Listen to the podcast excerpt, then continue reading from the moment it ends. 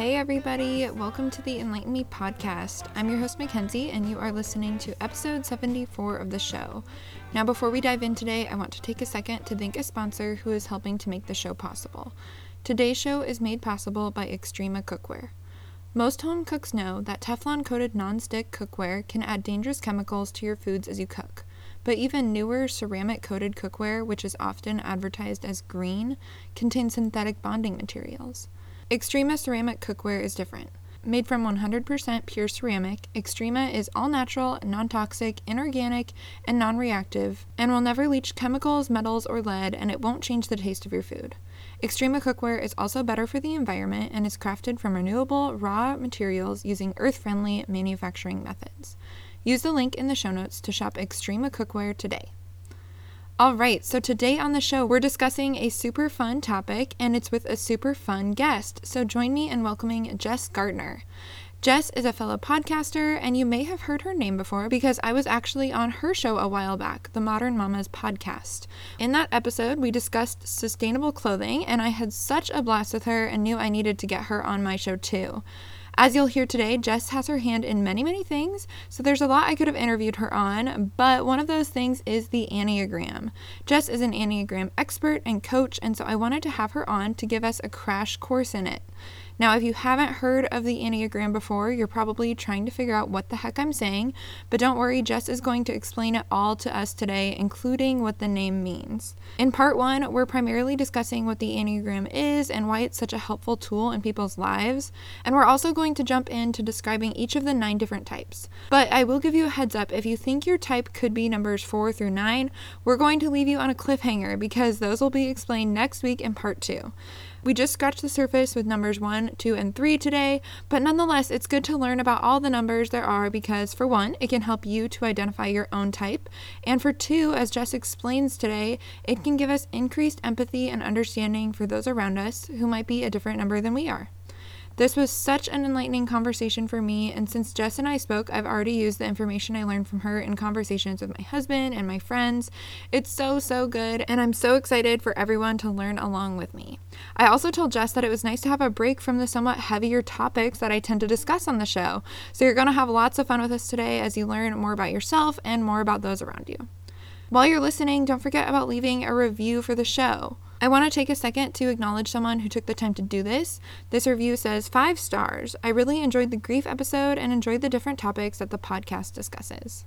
Thank you so much for taking the time to leave that review. It really means more than you know, and not just because of the words of affirmation. Reviews actually help more people to find the show, and they help folks in need because I donate $2 for every review I receive. It really only takes a couple minutes, and you can even get a shout out on the podcast for leaving one. So, hey, why not do it while you listen? I'd also really appreciate if you'd share the show with friends. While you're listening, you're probably going to think of other people who would enjoy this conversation or who might need to hear it, so please send it to them or share online that you're listening. And of course, make sure you're subscribed to the show so that you don't miss when part two with Jess is available next week. Okay, friends, here is my conversation about all things Enneagram with my friend Jess. Okay, hey Jess, welcome to the podcast. Thank you so much for having me. I am so excited to dive into one of my favorite topics of all time. Thank yes, you. I am too. And I will say, I don't know if you've listened to many of my episodes, but I feel like normally there's some pretty heavy topics. And so this one's so much more fun than the topics I normally cover. so I'm really excited to talk with you about it today. Can you just start with introducing yourself for everybody? Absolutely. My name is Jess Gartner. And oh my gosh, people ask me what I do all the time. And it's like, I have such a hard time describing it because there's so many things. I have my hands yeah. in so many different things. But um, I'm a mom of two kiddos, two fur, fur dogs, too. We have two giant great white Pyrenees that are rescues, um, a mm-hmm. partner mm-hmm. to my husband, Tim. We've been almost married for 10 years. And outside of those being like my primary roles in life, I would say, yeah. I am also a podcaster myself. I have the Modern Mamas podcast, which I've been doing with my co host Laura for, gosh, I think it's four years. It, the years really just like run together at this yeah. point. We've been doing it a long time.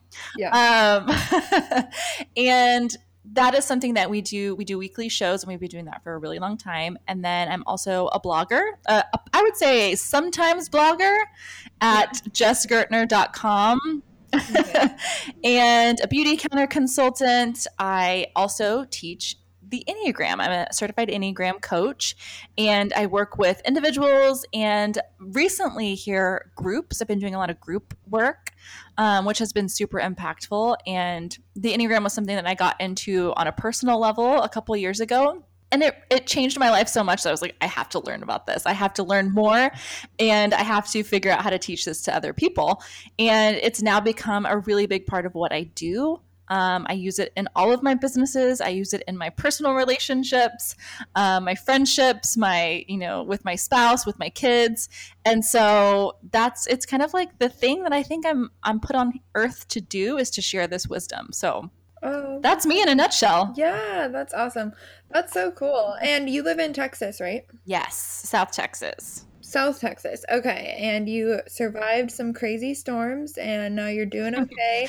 We survived. Yep, yeah. we're doing good. Good, good. I'm glad. And then, like you said, you're a podcaster too. Modern Mamas podcast. What what would you say? How do you describe your podcast? Like, what would you say it's about? If someone asked. Well, it's evolved certainly over the last couple years, but really our focus is on supporting mamas and the people who support mamas. So essentially anyone yeah.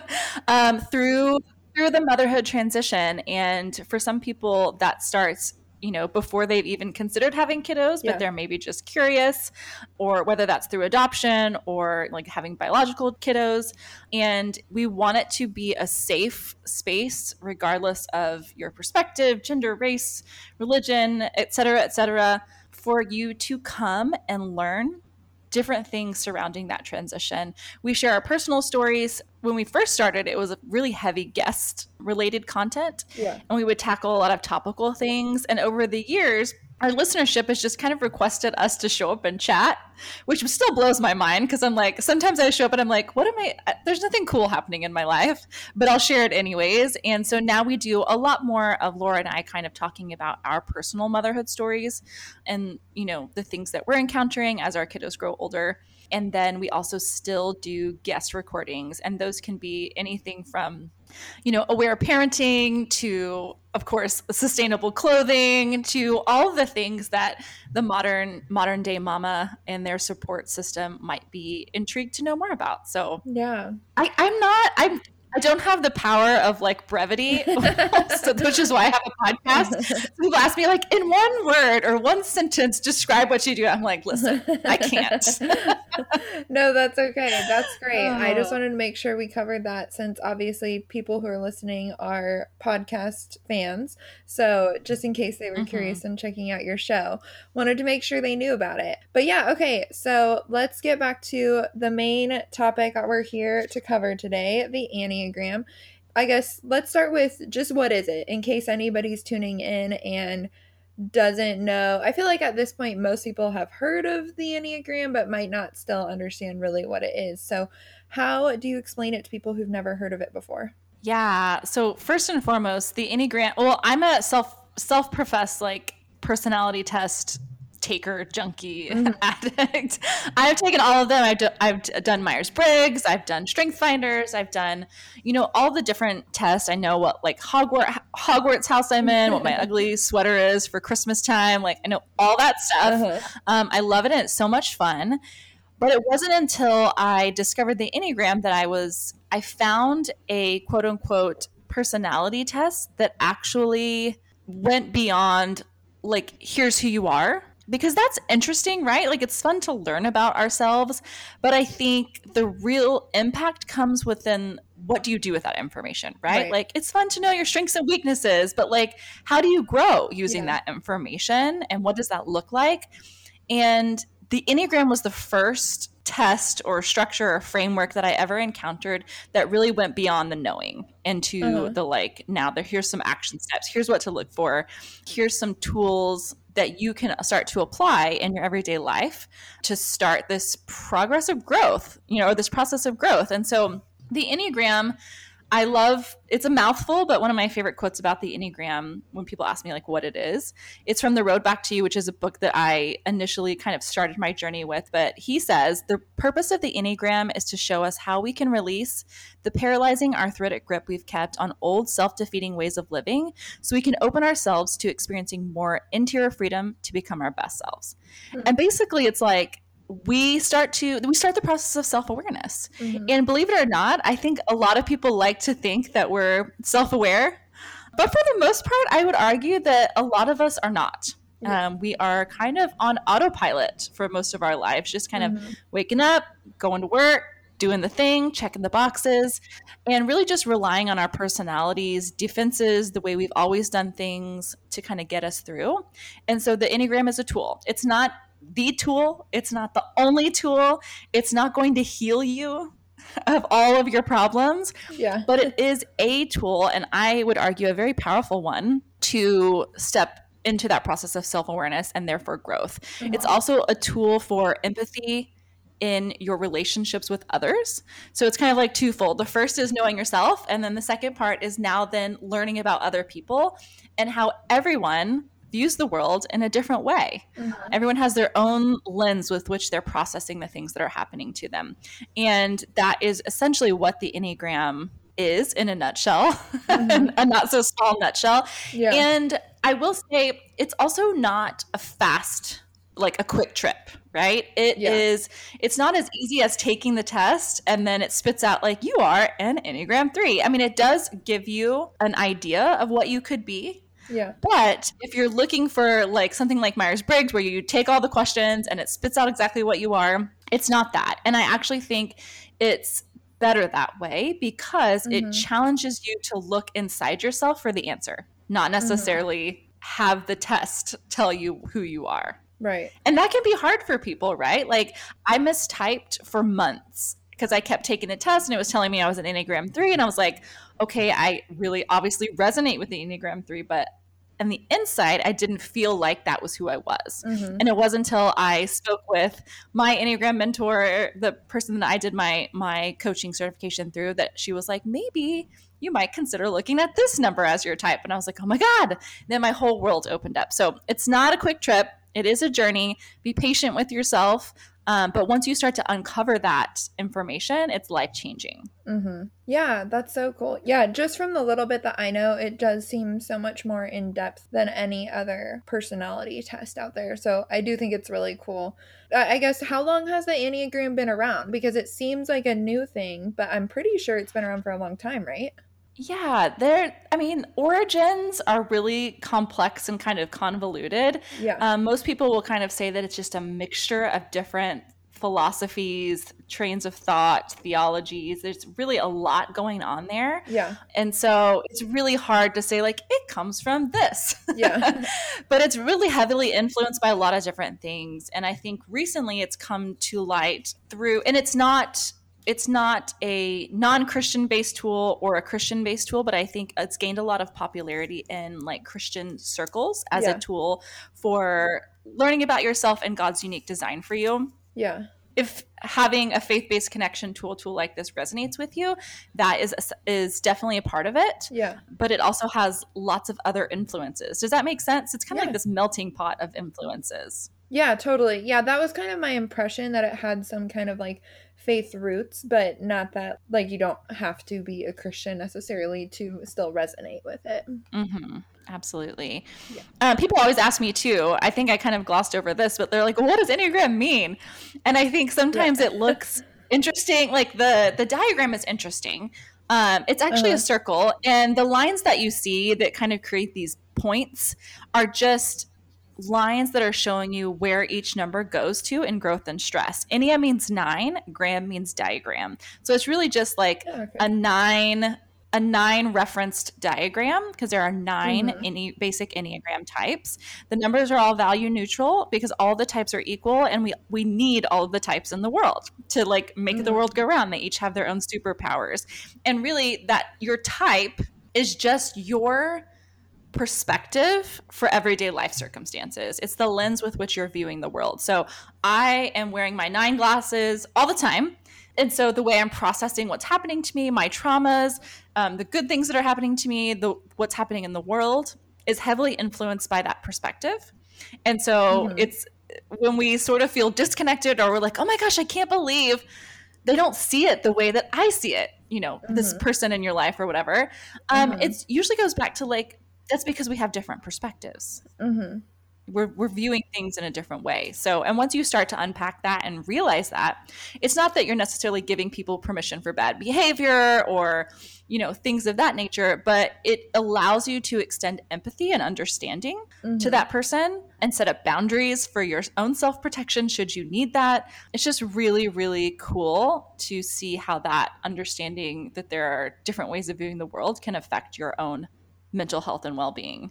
Yeah absolutely. And that kind of goes into what something that i wanted to ask you was like because obviously this is something that you're really passionate about. How do you feel like it's personally helped you with relationships? I feel like a lot of times when we talk about like personality tests it seems like something they'd make you do at work which you can obviously use it in the workplace but it goes far beyond that doesn't it Oh, yeah, so far beyond that. And I do do a lot of sessions with work groups, corporations, teams, yeah.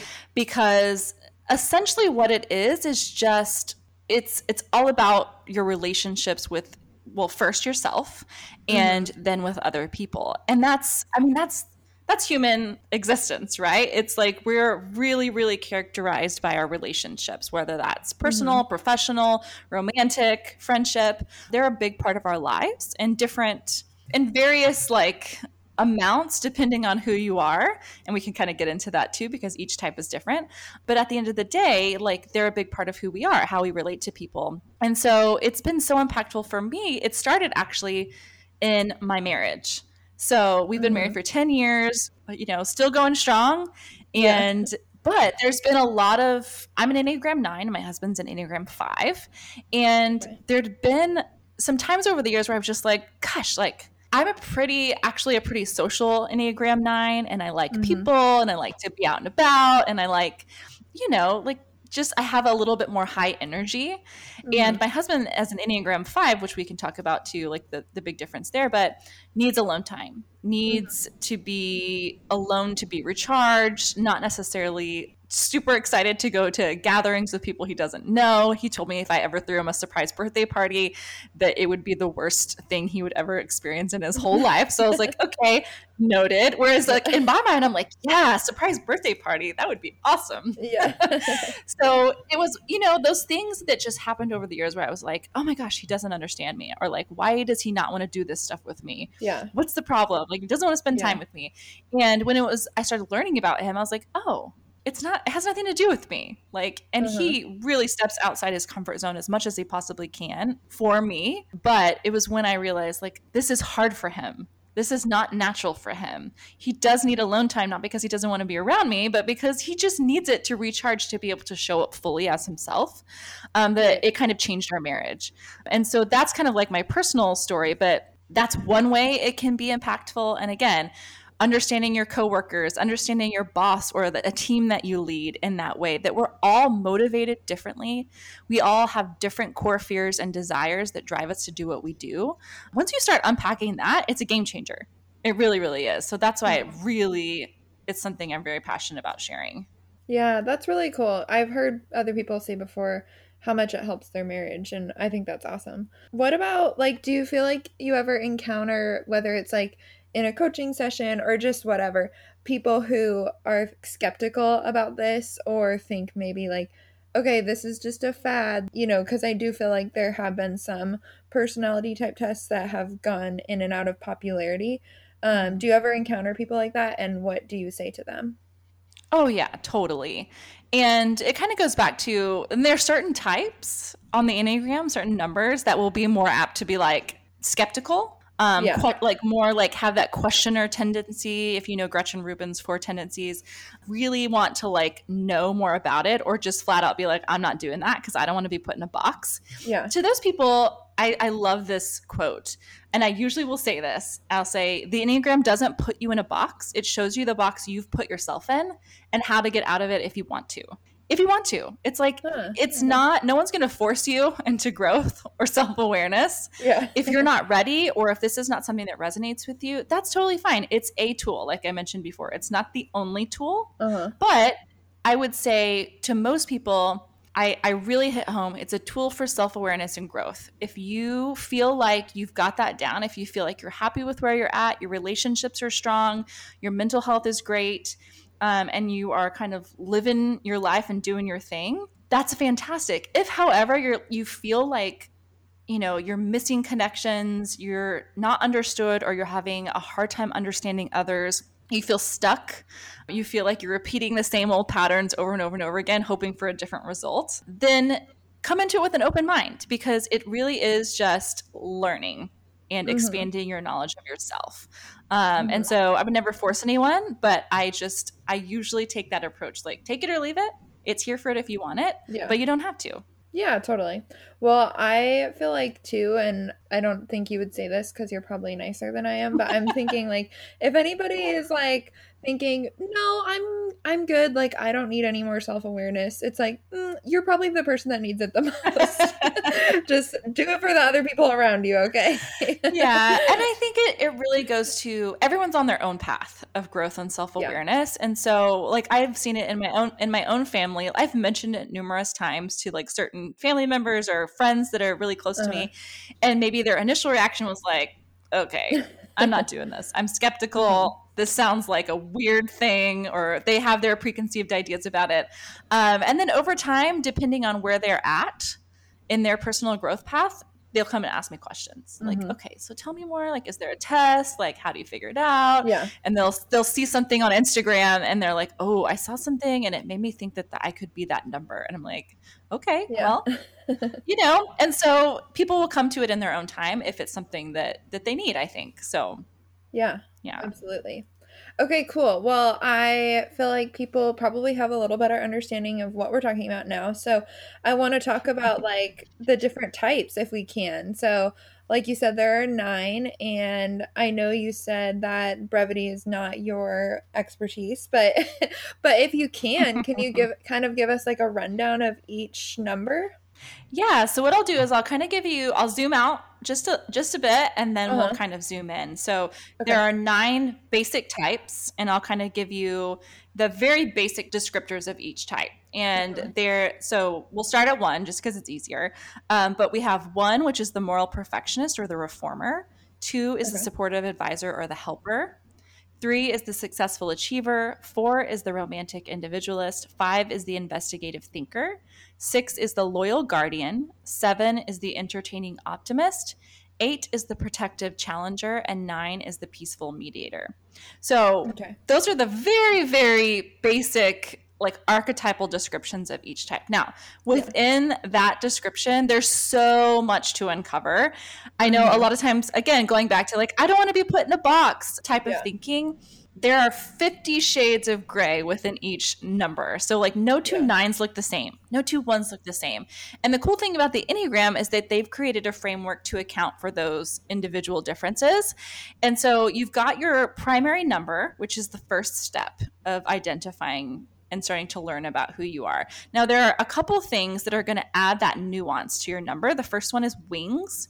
So, I want to give you guys the language you know, yeah. to, to learn about the Enneagram. So that way, when you start to dive in, you'll have a pretty basic understanding. Yeah. But people will, you know, if, if you're, if you're talking about the Enneagram, they'll ask you like, what's your number? Oftentimes people will respond with like, oh, I'm a nine wing eight. And you'll be like, mm-hmm. if you're brand new to the Enneagram, that might cause you to scratch your head. But basically, the wings are either one of the numbers uh, adjacent to your primary number. So as a nine, I can have an eight wing or a one wing as a two, you can have a one wing or a three wing, and so on and so forth. It can only be those numbers. So when I first started, I was like, I'm a nine wing four. And unfortunately, you can't have a four wing as a 9 mm-hmm. So those, depending on your wing, that's going to, those are also more tools at your disposal. So as a nine, I have the ability to tap into some eight qualities and the ability to tap into some one qualities. And those can exist on a spectrum. Some people will really strongly identify with their wings, um, and some people won't. And those can also shift and change over time. Your mm-hmm. primary number, however, does not change. People ask me that all the time. Can you like change can your primary number change? I feel like I was this way when I was little and now I feel like I'm this way. Yeah. You are born with the lens. Traditional Enneagram wisdom is going to say that you're kind of born with the the lens that you view the world. Mm-hmm. What changes is the wings that you use, your health, right? Your uh, how you're behaving in health and stress. Mm-hmm. Um, and that brings me to the second part. So people will look at those arrows and lines that are going all over the place within the circle. Mm-hmm. Those are actually just showing you how you behave during times of growth and times of stress. Mm-hmm. So each number has a predictable pattern of behavior that is assigned to them that we can like i said it's it's predictable. So as a nine for example i'm just using nine as an example because i'm a nine and it's easy but when i'm healthy i actually take on the positive qualities of a type three. Okay. So on the outside i look like a type three if you're just looking at me based on my like personality my behaviors. On the inside i'm still a 9 mm-hmm. still a nine. I still have the same core fears and desires as a 9 mm-hmm and then on the flip side, when I am not doing so great, times of stress, I would I would probably argue that most of 2020 for a lot of us was a time of stress mm-hmm. in some degree or another. But in times of stress, as a nine, I actually take on the not so great qualities of a type six. Okay. So on the outside, I'm going to look like I'm a type six, but I'm still a type nine because I'm taking on some of those behaviors that a six reverts to when they're not healthy as well. Mm-hmm. Does that make sense? Yeah, no, it totally makes sense. I know just for me, like, I mean, if you've never heard of Enneagram before, you might be like, what the heck is she saying? But for me, I know I knew my type was a seven. And like you said, I for a long time was like, I'm a wing three or whatever. And then people were like, no, you can't be that. And I was like, no, but I am. and I feel like it makes it makes sense that like you have this type, but when you're like maybe in a healthy spot or a not healthy spot, you behave like another type. I feel like that just makes sense. Absolutely. And it's predictable and it's constantly fluctuating though because you can wake up one day and like it's like a Disney movie. The birds are chirping and you're stretching and the sun is shining and you're like in a great place. And then you go to work or you wake up your kiddos and maybe things aren't going as expected. And so you can kind of get hit with the natural stressors of like daily life uh-huh. that are going to challenge you. And so you may enter into a stress response, recover, get kind of rebalanced and then get into like a more even place. And that's just going to go up and down throughout the day, depending on how you're feeling yeah. um, and depending on what you're dealing with. And so it's not like, oh, I've been to five years of therapy and now I'm just, I'm healthy. i have yeah. done it. I've reached the pinnacle of health. Right. It's like always going, you're always going to be challenged because that's the nature of life, right? Yeah. So those arrows, oftentimes, so if you do take the test, sometimes I'll look at those top three, four, five, six numbers, mm-hmm.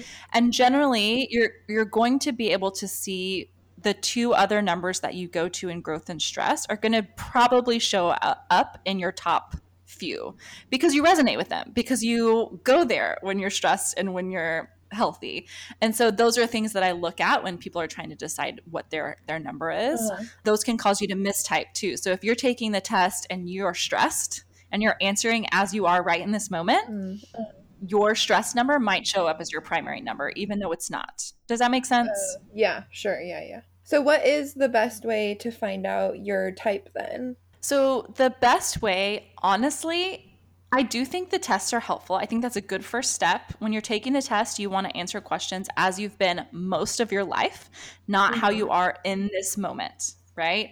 Okay. And I also caution people try to answer at a time when you felt like you had the least responsibility to other people.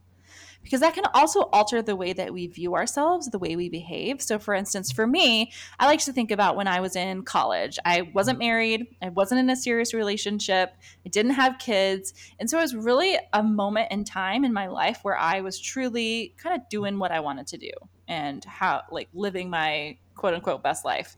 Yeah. Um, and that could be different for other people. Uh-huh. But try and try and answer the questions as you've been most of your life. And so the test is one piece of information that will help you, but really beyond that, it's reading. It's reading about the types, especially the ones that kind of fall in your top couple. I mm-hmm. love the road back to you. I love listening to podcasts. Just, I mean, there's so many out there. If you just go on iTunes and you type in Enneagram, there's numerous ones that you can kind of dive into. But once you start, once you really hear about yourself, it's like, for me, it was like, oh my God, I, I started sweating a little bit and I was like, that's me. Like, because mm-hmm. I heard about the good things, but then I also heard about the bad things, and that was a little bit uncomfortable because it's hard to feel like you you've been exposed.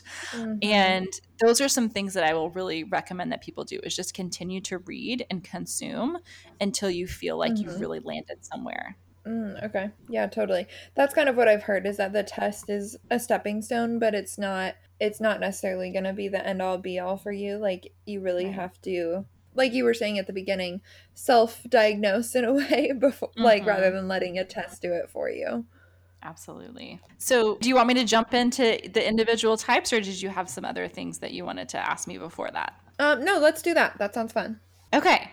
So we're going to start with one, just because it's easier. Sometimes, sometimes I'll start, you know, randomly, but I feel like the, the flow is just a little bit easier.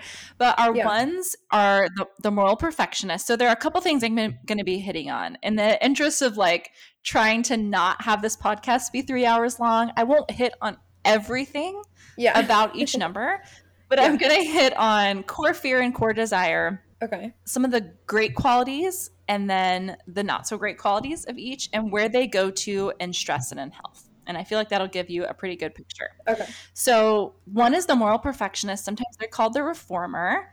And their core fear is being wrong, bad, evil, inappropriate, or corruptible and their core desire is to have integrity, to be right, virtuous, and the I'm doing air quotes, you can't see me, the good boy or girl. Okay. And I think we all want that. Nobody wants to be like wrong or like evil.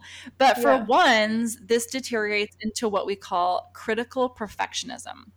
And okay. so they're re- always trying to achieve this high, high standard of being, uh-huh. um, and that can be that can be difficult for them. Um, when they're healthy, they are ethical, reliable, productive, wise, idealistic people. They're usually honest and very orderly and self disciplined. Mm-hmm. But when they're mm-hmm. at their worst, they they can be judgmental, inflexible, dogmatic, critical of others.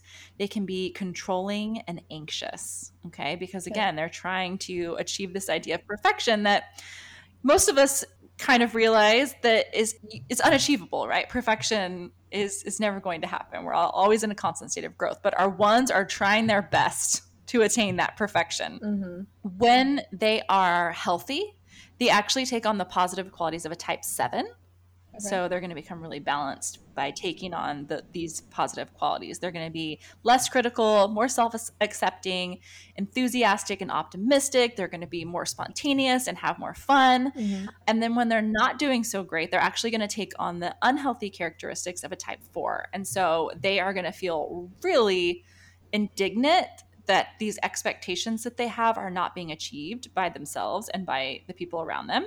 Okay. Um, and sometimes they can turn that anger inward and and it can become like kind of depressive for them so they have to really really watch for that. Okay. So that's our one in a nutshell. Okay. Do you have any questions about one? No i mean i'm well like i told you i'm a seven and i'm i'm looking at the diagram while you talk which i feel like is really helpful mm-hmm. if anybody else wants to pull it up. Um, just google enneagram and look at pictures. Uh, but I know for seven, the lines connect to one and five. So I don't know. I guess I'm not sure what that means for me. Like I know we'll get to seven, but does that mean mm-hmm. when I'm in a good place, I be I have the good characteristics of a one? So when as a seven, when you are unhealthy, you actually take on the not so great qualities of a one. So okay. you're going to become more rigid more controlling, more have this like perfectionistic yeah. tendency to try and control. And when you're in a good place, you're actually going to take on the really good qualities of a type 5. And we'll talk about that too when we get to you. So it's okay. kind of it's okay. kind of opposite. Yeah, yeah, yeah. Okay, cool. Okay, so type two is the supportive advisor or the helper, and so the their core uh-huh. fear. And I just want to say a word about core fear and core desire. This is the most important yeah. part about who you are. Okay. Be- no one can t- no one can type you. Mm-hmm. People ask me all the time, "Can you just tell me what I am?" and unfortunately, I can't because I don't know your insides. Yeah. And I say that in like the theoretical way, not the actual like organs, but yeah. like I don't know what you're afraid of. I don't know why you do what you do. Yeah. And it all comes down to the core fear and core desire. If you think that you're a 7, but you don't resonate with that core fear and core desire, then you're not a 7. Yeah. You're something else and maybe you you resonate with the 7 in some ways, but it's not your that's not who you are on the inside. Yeah. Does that make sense? Yeah, it does make sense. And that's good for other people to hear, even like, I feel like it's easy to listen to these kinds of things and like try to type people in your life, maybe like, mm-hmm. oh my gosh, my husband's totally a this, you know? and it's like, but you might like that, might, it might seem that way because, like you said, they might behave with those characteristics, but that doesn't mean that, that doesn't mean that's explaining like what's actually in their heart, I guess. Absolutely. And you, as you get better at it, but you'll you'll start to be able to see some patterns of behavior and you may have ideas and they may be accurate. Yeah. Like for your husband like your husband or someone that you have a very significant relationship with mm-hmm. because you talk to them about their heart. Yeah. Um, you may have a good idea but i would just caution anyone against actually telling that person. Let them figure it out on their own. Yeah. you can be like i have an idea of what i think you are yeah. but i want you to read about it and then like then we can talk about it. Right. Yeah. That's a that's a good point. Yeah. Okay, so type 2's core fear is being worthless, needy, inconsequential, dispensable or unworthy of being loved. Their core desire is to be loved and wanted, and we all want that, right? We all want that to some extent. Nobody wants to uh-huh. be unwanted or unloved, but yeah. for twos, it drives them into this need to be needed. It is their primary motivator to do what they do. And that can result in some not so good, some codependency type things for our twos. So, twos have to really watch out for that. At their best, twos are going to be loving, compassionate, people oriented. They're really nurturing and generous and hospitable and very empathic. Mm-hmm. At their worst, they're actually going to be intrusive so like kind of very like into some someone else's life mm-hmm. um, they can be martyr like like i did all this for her and she hasn't said thank you or she hasn't done anything in return things of yeah. that nature can kind of bubble up for our twos they can be indirect they can be possessive of their relationships they can be needy and overly accommodating when they're not in a place of health when they are healthy, they're actually going to take on the positive qualities of a type four. So they're going to become, they're these people who are incredibly nurturing of others.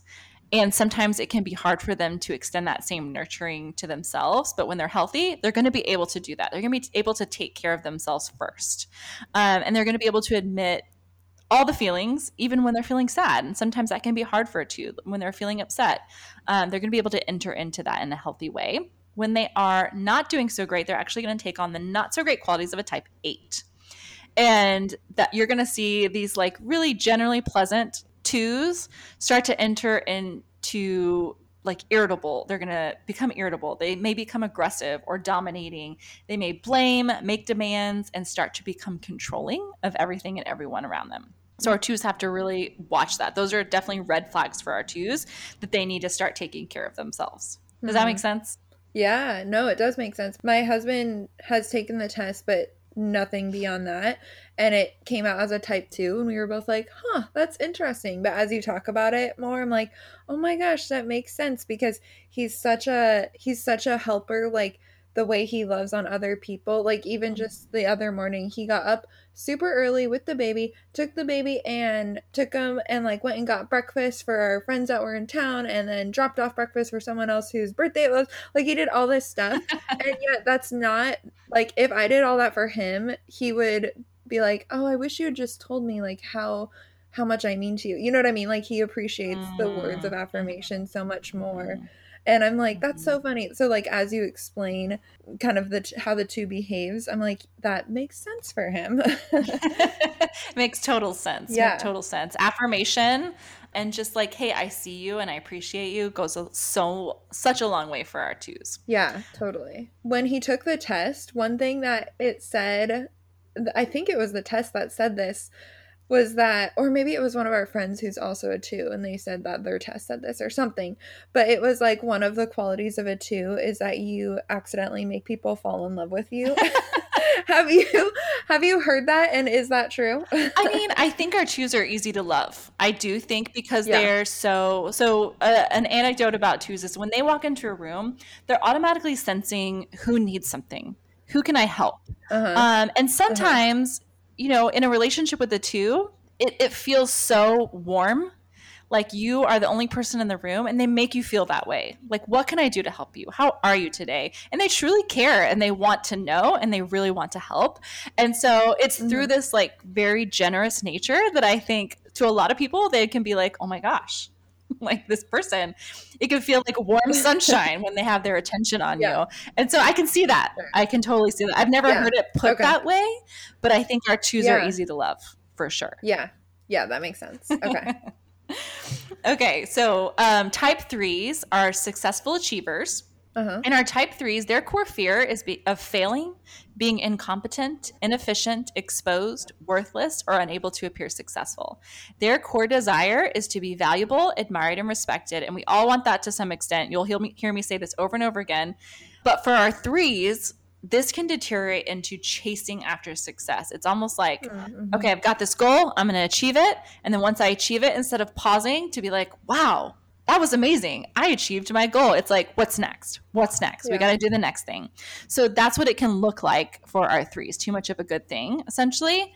Uh-huh. At their best, they're incredibly optimistic, very self affirming. They are efficient and energetic and goal oriented. They can be really awesome team builders and they're just like on fire. They have an energy for work that like nobody else has, essentially. But uh-huh. at their worst, they can become deceptive they can become self promoting, kind of vain, superficial, overly competitive, and they can struggle with being a workaholic because for them, their value can become so caught up in what they achieve. Like, I mm-hmm. am only valuable because I have success, essentially, is something that a three might encounter. So they really, really have to watch out for that when they are healthy, they're actually going to take on the positive qualities of a type six. And so they're going to become more cooperative and committed to other people, more aware of their feelings, and reveal who they are behind their achieving mass. Because again, success is very important to them. And not in a, I, I don't want it to sound like, that's all that's important to them, but they do want to project this image of like, I've got it all together. And so sometimes it can be hard for them to admit when they don't, right? Mm-hmm. Because um, and they can kind of go to great lengths to make it look like they do have everything together. When they're healthy, they're able to let their guard down and be vulnerable about like the true state of things. Mm-hmm. When they are not doing so great, they actually take on the not so great qualities of a type nine.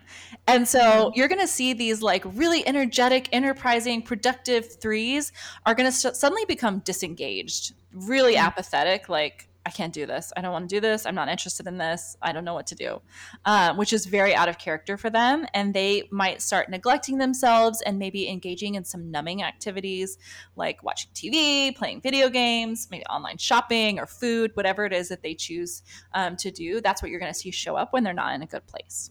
Mm-hmm. Does that make sense? Mm-hmm. Yeah, it does. Let me ask you real quick. Uh-huh. I I like the connection. Like, okay, you're a three, but you could have the tendencies of a six or a nine. And I know you explained this at the beginning, but I'm already forgetting. So, how does mm-hmm. the wing fit into that conversation then? Like, if someone's a three wing two, what does that mean exactly? So that would mean that if someone's a three wing two, their primary number is a three. Their core motivation and core desire is they are three. However, this two is going to bring in, and this is I mean, it's not advanced, but I don't have like all this information in, in our chat. But like, it will yeah. mean that they're going to take on certain qualities of the two. They're going to have a connection to that, the two. And so for like our three with a two wing, I believe is called the star. And so they're going to be so charming and engaging and just be like someone you want to be around all the time. Um, and so they're going to bring in a lot of those like two qualities. And it, if it was a three with the four wing, they're actually going to bring in a lot of those four qualities. So they're going to be maybe a little bit more introverted, maybe a little uh-huh. bit more like artistic and creative. And we haven't gotten to the four yet, but you'll see why I'm talking about that when I describe them. Um, so okay. it just really brings some nuance to their personality. Sure. That makes sense because like you said i mean i feel like when people hear about this it might be like oh like as you're explaining even like oh i'm a one and then you get to another number and it's like well maybe i'm a that like i don't know because you can relate to so many different parts of so many numbers so that makes sense. Absolutely absolutely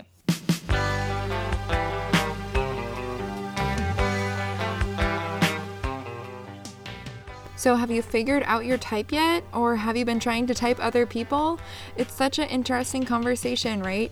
You might be like Jess, where hearing about a certain number makes you sweat a little bit because you've been exposed. But even if you didn't feel like your number was discussed today, like I said, it's important to learn about all of them because we all have tendencies to lean towards other numbers too. Now, if your type wasn't discussed today, you'll definitely want to make sure you tune in next week for part two. Jess and I are going to talk about the rest of the types, including hers and mine, and also talk about next steps. How do you confirm what type you are? What are you supposed to do with this information? And what resources should you check out next? In the meantime, I am putting a link to Jess's favorite test in the show notes in case you want to check that out while you wait for part two to air. You can take the test and see if that type resonates with you at all. That link will be in the show notes, which you can view on whatever app you're currently listening on or on my website, heartfelthippie.com. And you'll also find the links to connect with Jess and I there, as well as the link to shop Xtrema Cookware. Now, before you go, make sure you're subscribed to the show. All you have to do is click the subscribe button, and that way you'll know when part two with Jess is available next week. And hey, don't forget about leaving a rating and review, and also about sharing the show with friends. I'd personally love to hear what you learned or what other questions you have about the Enneagram, so tag me and tag Jess too online when you post about it. Alright, until next time, check out the test if you want to take that first step in figuring out your number. Think about how this tool can help you to have more self awareness and empathy for others, and keep seeking to get enlightened. Peace out.